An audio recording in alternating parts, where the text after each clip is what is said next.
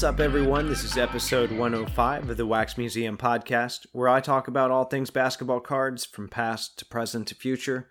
This is your host, Kyle, and as always, you guys can find me throughout the week on social media. My Instagram is at Wax Museum Podcast, and my Twitter is at Wax Museum PC.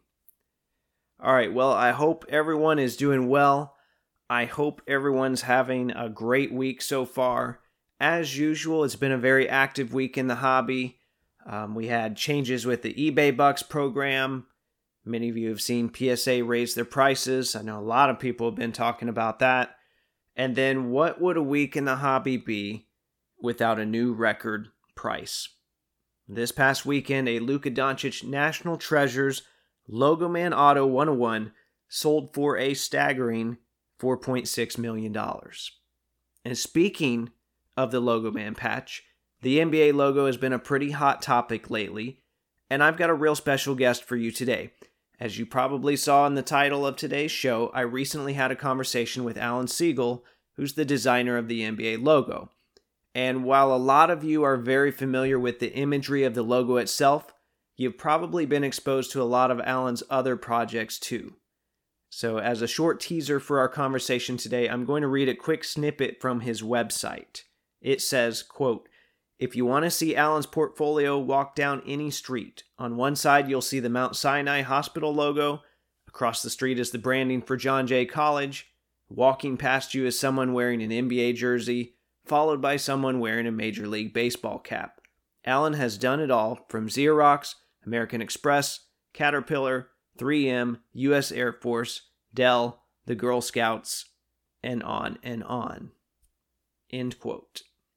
Anyway, I'll have that for you here in just a moment, so make sure you want to stick around for that. Before I get there, I want to take a moment to remind you how you can support this show. As you guys know, there are costs that go into producing a podcast, and one of my goals is to always keep the show itself free for you, the listener.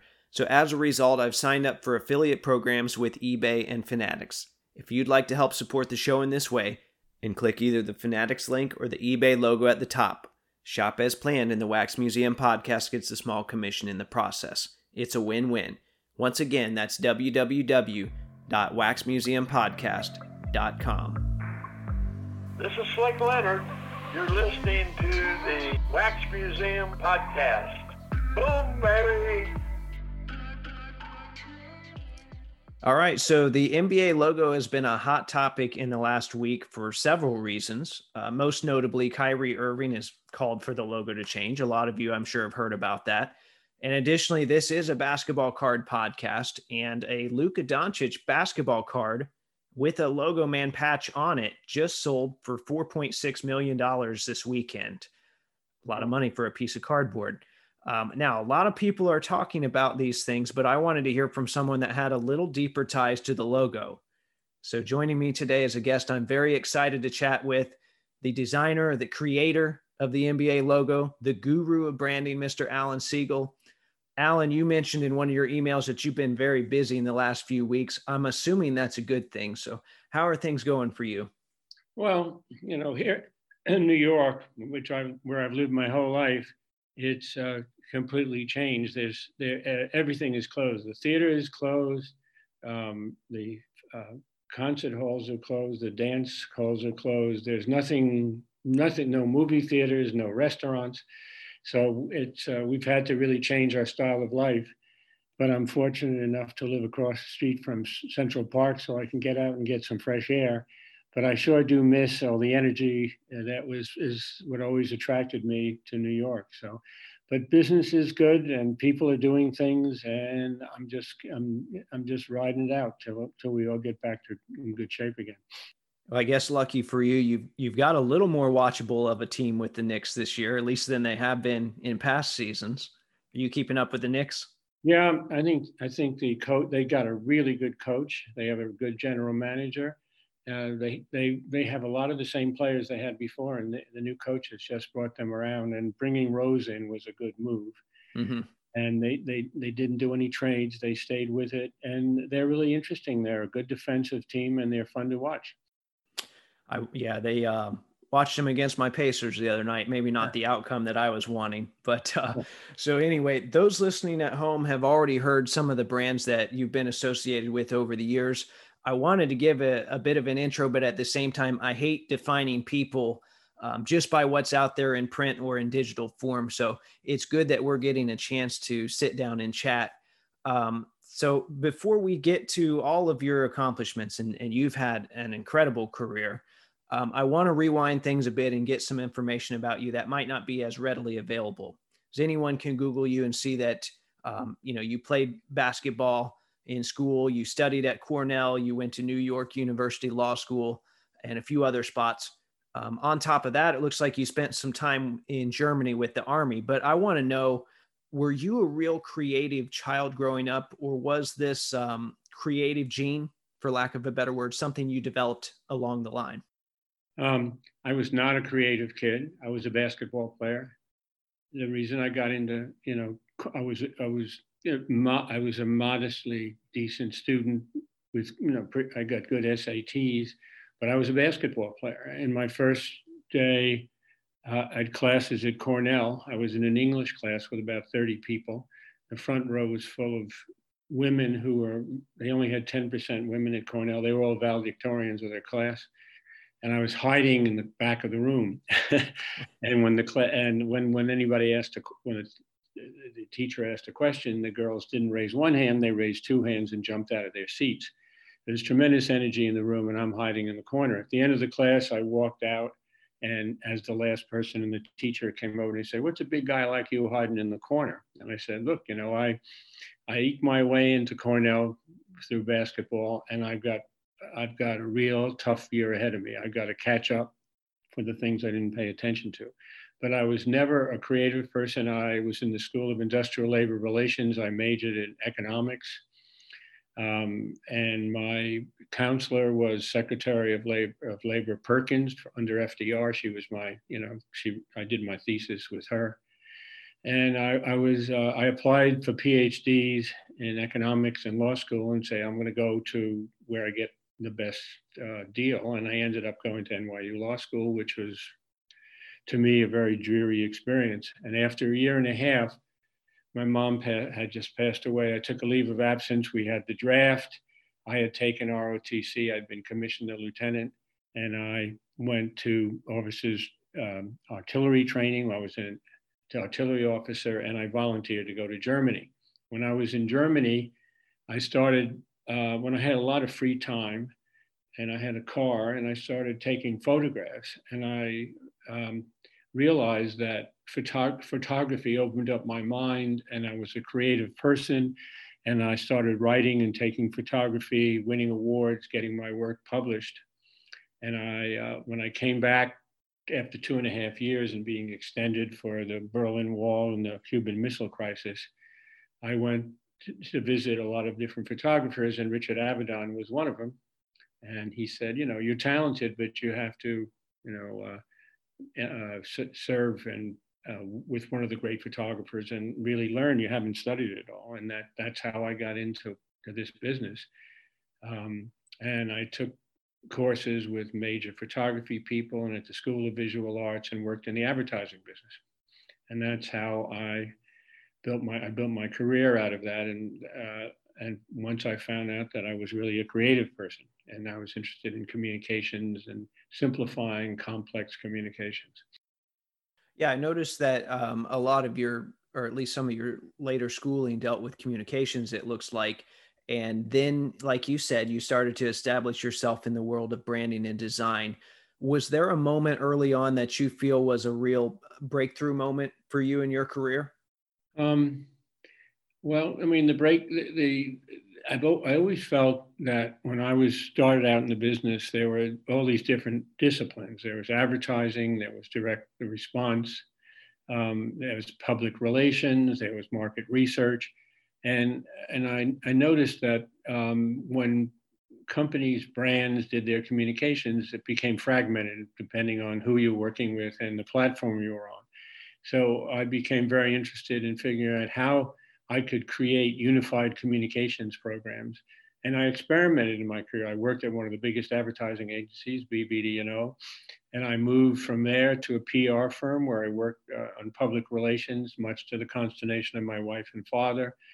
And at, at that firm, I, I met some interesting people who had gravitated toward the branding business.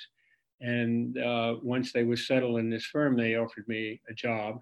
And I really, my that was really the formulative part of my career where I started working on brands and helping companies define who they were, what was unique about them, why you should pay attention to them, renaming the companies, working with companies that merged together to reshape the company around a new identity.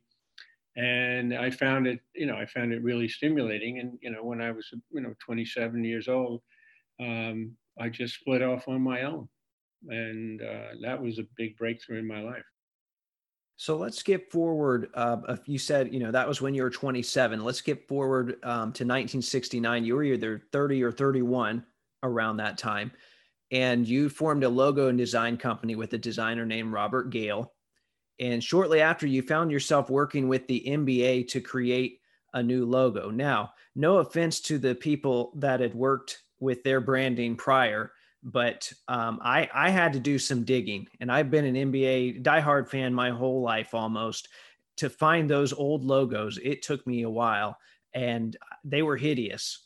Um, and I, I think you know they had tried to bury them or or whatever, but um, it's like they didn't want us to see them. But I guess that's a testament to your work. So then they ask you to work on this new logo. Can you give listeners a little context for the situation?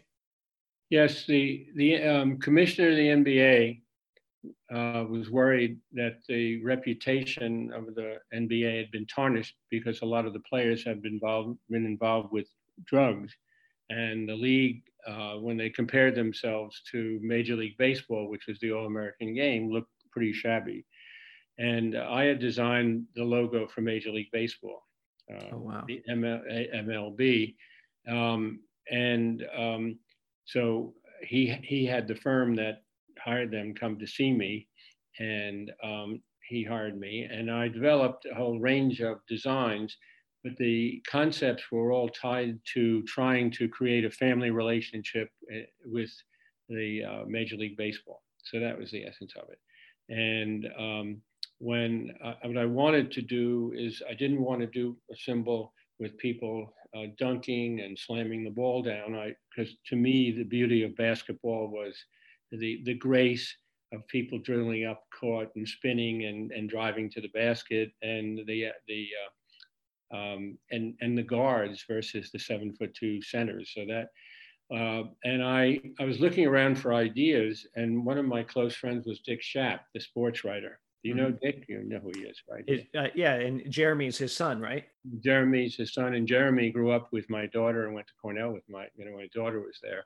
Oh, okay. So, so, so, so Dick was the editor of Sport Magazine at that time, and he had watched. He had he was when he was at Cornell, he was the editor of the Cornell Sun and everything, and he recruited me to go to Cornell. He, uh, I had signed to play for Penn, but I changed.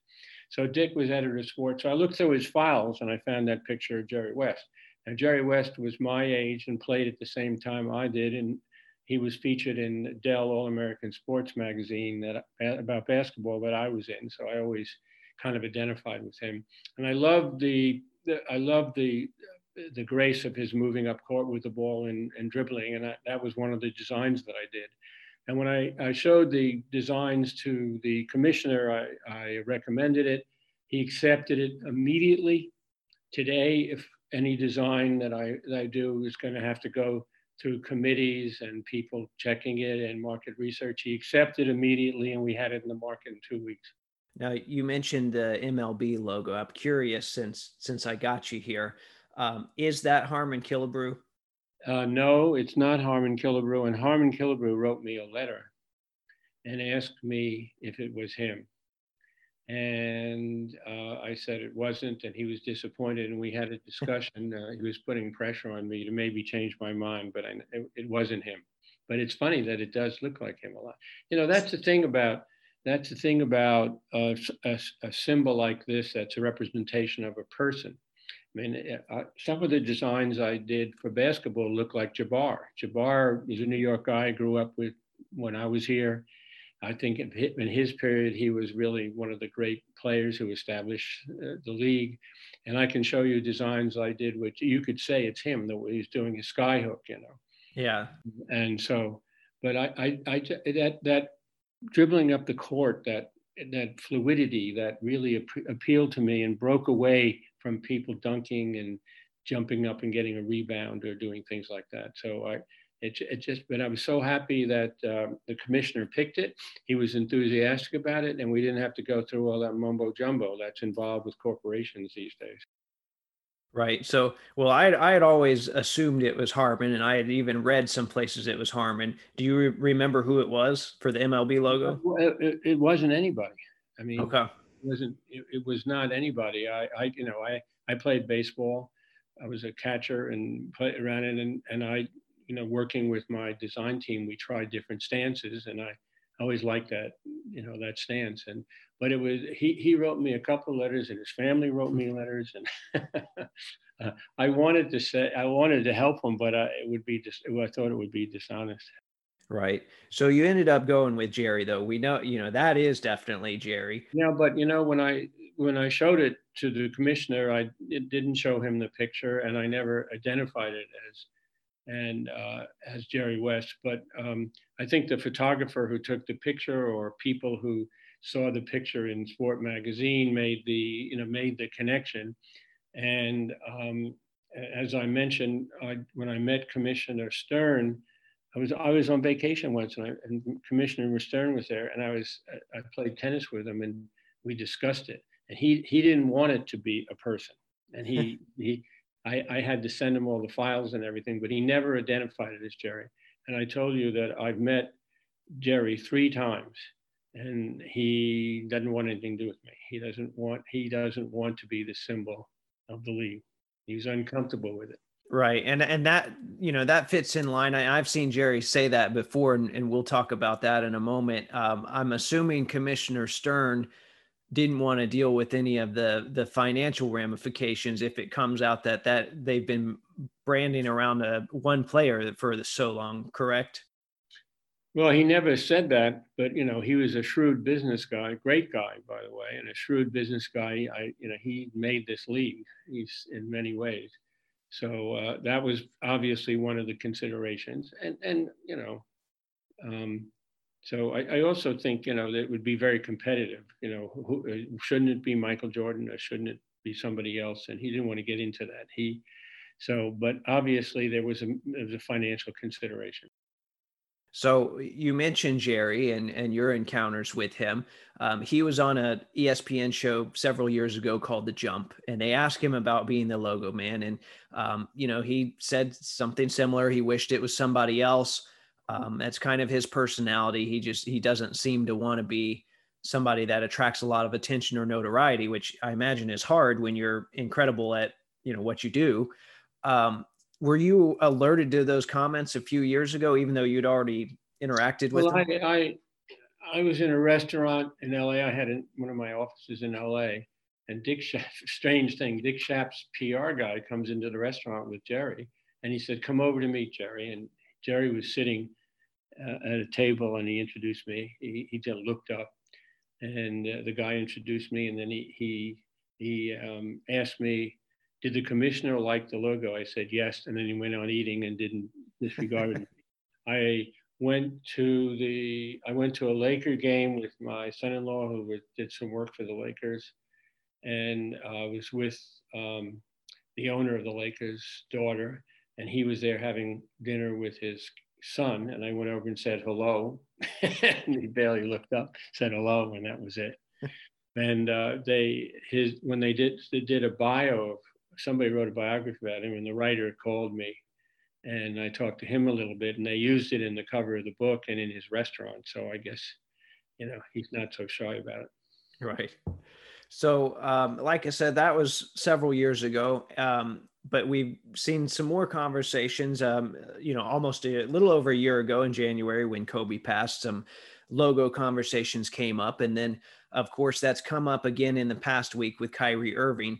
He's been very vocal about calling for change, and I'm going to read um, some of the comments that he's made just so people at home can hear them. We've already talked a little bit about them, but he made a post on social media with Kobe as the logo. And he said, It's got to happen. I don't care what anybody says. Black Kings built the league. And then he also said, As a native black man, as a native black king, I think it's part of my responsibility to continue to push our generation, our culture forward.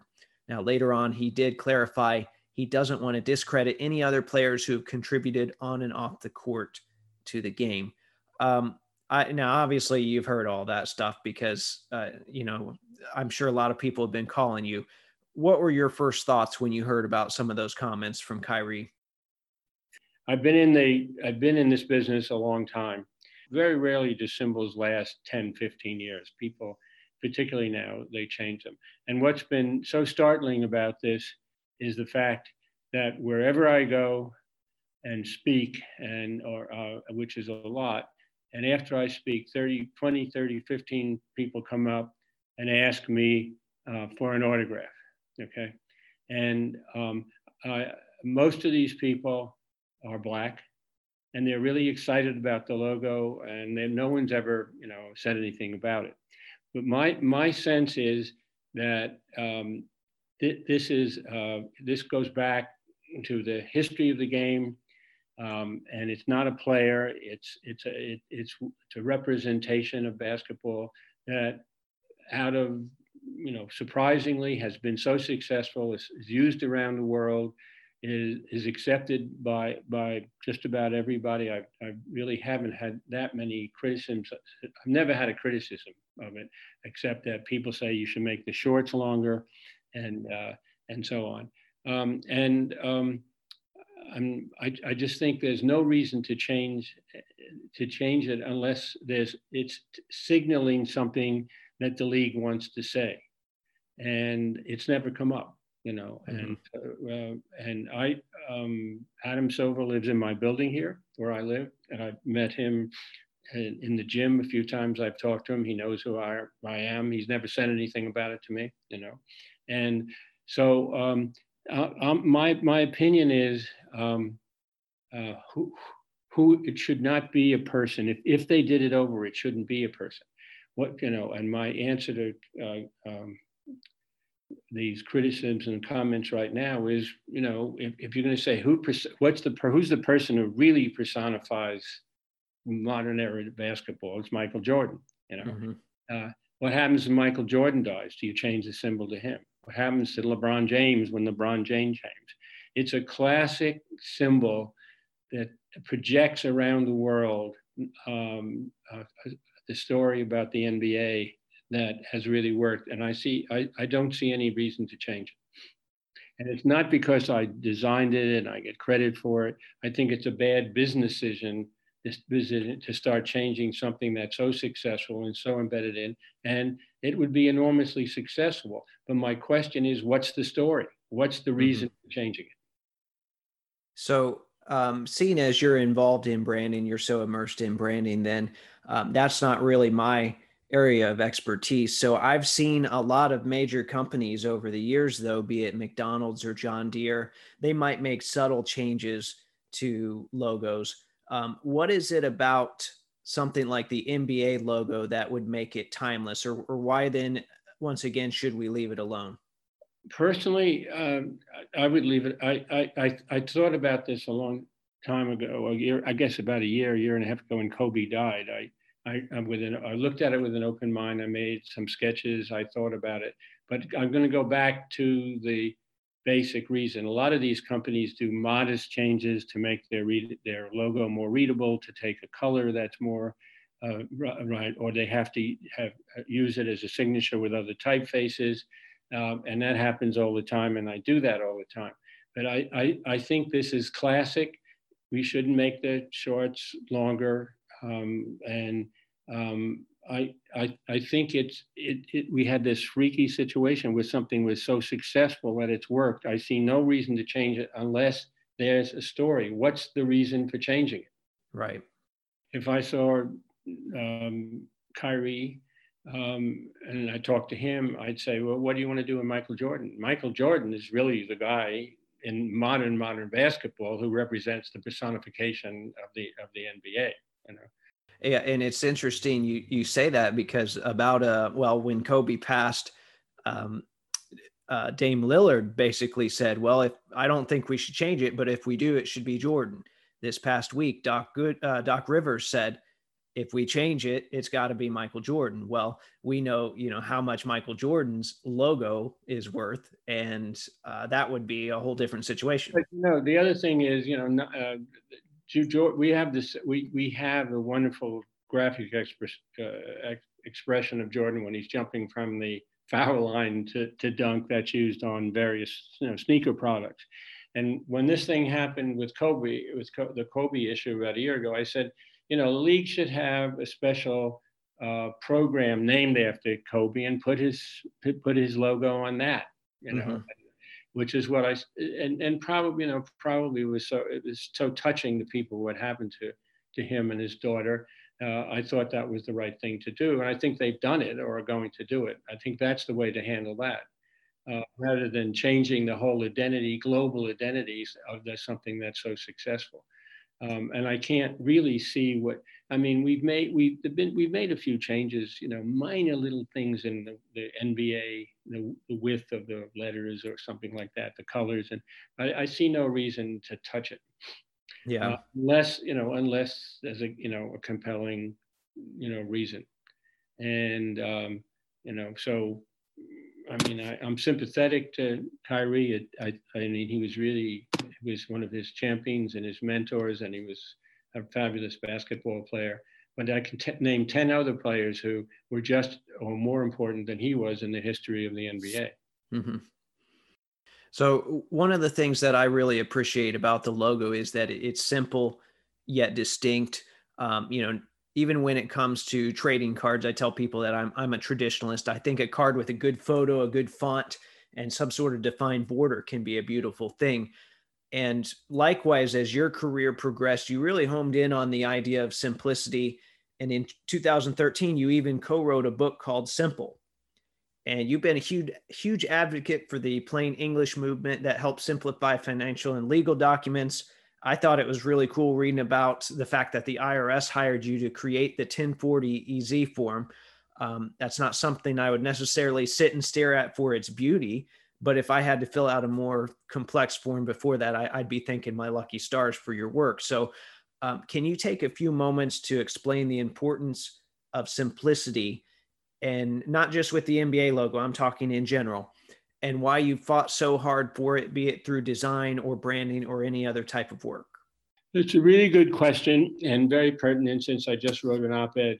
Um, the um, I, I, I'm in the business of helping all kinds of institutions, you know, the government, uh, regulatory bodies, corporations, not-for-profit companies, universities. I do a lot of work. And the, the essence of what we do is we have to communicate uh, and have impact, affect people's attitude, help them make decisions, right? And when I was, uh, I was working with First National City Bank, we changed the name to, it was First National City Bank. They had an installment loan note that um, was the most unintelligible document that even their own lawyers couldn't read it and didn't read it. And the essence of a contract is mutuality. Both parties, you have to understand what you know what your obligations are if you sign that. It was impossible to read. It was unattractive, and it was the antithesis of what Citibank stood for, which was one of the major progressive global banks. So I went to them and said, I want to put this in plain English. I want to, I want to reorganize it so somebody with a 10th grade education can read it and signal to people that they can read it. And I, I want to make sure that I don't, we don't compromise your legal position, but the contract is supposed to be a mutu- mutuality. And if people can't understand it, then it's not a valid contract. And it took me about six months to get them to let me do it. And um, I hired Dr. Rudolf Flesch, who was a Viennese guy who, worked, who was an expert in linguistics, and we locked ourselves in my basement. And we rewrote the document and we sequenced it so it was in the order of how you're going to read it. Who are the parties? What are the financial considerations? What happens, and so on? Because people don't read the whole document from beginning to end. You know, so we had headings, we had sections, and when you looked at it, you go right to that section. And it was written in plain English. If there were technical words, I defined them in context every time they were used. And then we tested it with people and we gave them the original contract and asked them to read it and we asked them questions. And we, then we gave them this and we asked them questions and we had 90% you know, comprehension and 100% associate saying this is the kind of bank that I want to do business with. So I took the before and after of that and moved across the country and talked to financial institutions, the media, and really became uh, one of the major advocates for simplifying not only legal contracts, bank contracts, but insurance policies, um, as you said, you know, the uh, tax things, anything, medical information, technical information, and that's been one of the focuses of my whole career in taking anything that's complicated that people need to, to help people understand to make informed decisions and protect themselves. So I've just written an article where I took three examples of where, where, where the lack of simplicity and clarity has had horrible results. One, the vaccines. Um, and I, I, in my experience here and what I read about other things is that people are completely unable to deal with these websites that the states have put together, particularly older people, people who don't have computers, people who are scared of technology. Um, and I have a whole series of uh, things about that. Number two, unemployment. People have lost their unemployment um, uh, contracts and they don't, they don't know what to do. And in desperation, since they can't reach anybody or get anybody to help them, they go to Reddit and yell, put out on Reddit, help me, help me. So all these people are you know, maybe they don't even know what they're doing. They're telling you what to do. Another thing is um, here in New York, if you are homeless and you file um, the papers to, to get homeless, they take eight months to do it. And, uh, and, and it's so complicated and they treat people as if they're trying to cheat you. They have no place to live. And then, and, and then, uh, so that, and then finally I took the uh, Medicare booklet, 92 page booklet, and I gave it to 100 people who have Medicare and asked them questions. Hardly anybody could answer a question or find out even where the answer to the question was in the booklet. And so that article should be coming out momentarily as an example of how we've lost our way. You know, and I think government in particular and corporations have a responsibility you know, to communicate with clarity. We all sign you know, blindly these contracts for you know, our, our stuff on the computers on Facebook and, and things like that should not be 140 page contracts with all kinds of provisions that allow these people to use our private information. So that, you know, that's, that's sort of been a hallmark of, you know, my, and, and so in everything I do, I look for simplicity and clarity. And everything I do, I use research to measure that people understand who they're dealing with, they understand what's distinctive about who they're dealing with, and they know uh, what the commitments they've made, what their responsibilities are, which helps them differentiate with companies that don't do that. Mm-hmm. So, where can we find that article? You said is coming out pretty soon. Uh, probably going to be in the New York Times. Okay, excellent. Um, so, as I mentioned before this, this is a basketball card show. I've deviated talk about other topics. Um, I do have to talk to you about one more thing though you know aside from designing the nba logo that's featured on thousands of cards throughout history um, have you ever been involved in any aspect of designing or branding sports cards? No never have. Is it is it something you've considered or just the opportunity was never really there? Um, nobody ever asked me to or hired me to do it. I mean i like a lot of young people i i collected baseball cards when i was a kid and but no one's ever asked me to do it. Hmm. um, and are, are, there are there any are there special designers who do those things that you know there are yes. Um, and now i mean the companies hire their own designers so it's pretty much all done in house and unfortunately with basketball cards there's only one company that has the license to make cards. So uh, now that they have that monopoly, I I, I don't want to um, I don't want to discredit their designers, but I, I think sometimes it would be nice to have some competition. We'll put it that way. Um, mm. Maybe from you someday. well, I, love hard challenges. I love to go, you know, to grounds where there's uh, new opportunities. So uh, I'll look at it. I never really thought too much about it. At the end of every episode, I like to give guests the chance to offer any final words or promote anything else they're working on. I know you said you had that article coming out. Is there anything else that you would like to say? Um, no, I think you've given me a huge opportunity to talk about who I am and what I believe in and what I'm doing. So I really appreciate it. And uh, I really enjoyed talking to you. You're a smart guy and your questions were, were good. And I, it's nice, it's nice to talk to people across the country and see what's going on. So uh, I thank you very much and, and good luck to you and, and, and all your listeners. And let's all get out of this mess as fast as we can and get back to a regular life. All right. Well, there you have it. Once again, I want to thank Alan for taking the time to come on the show. You know, the day after Alan and I talked, um, a student came into my classroom wearing an NBA hoodie. And it wasn't for any specific team, it was literally an NBA hoodie, said NBA on it, and it had the logo.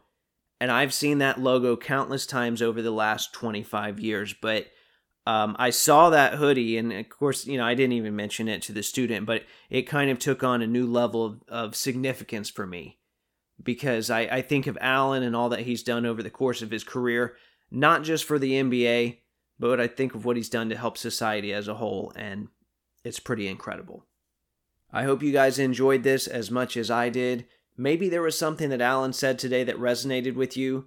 Feel free to reach out to me on social media. You can find me on Instagram under the handle at Wax Museum Podcast. I'm also on Twitter under at Wax Museum PC. If you enjoyed today's episode, I encourage you to support the show by doing all of your eBay purchasing through the link on my site. So you're going to shop there anyway, right? So this works very similar to the Fanatics link in that you can go to www.waxmuseumpodcast.com. There's a big eBay logo at the top. Click that and it should give me a small percentage of whatever you purchase in the 24 hours that follow that click. It's a simple way to support the show, but if multiple people do that, it really helps me out. Once again, that's www.waxmuseumpodcast.com. In the meantime, if you like the content I'm providing, please subscribe, rate, and review on iTunes, Spotify, or Google Podcast. Hit up the Podbean site for a link to the merch store. Tag Taco Bell and let them know they can pay me in burritos. And until next time, this is the Wax Museum Podcast.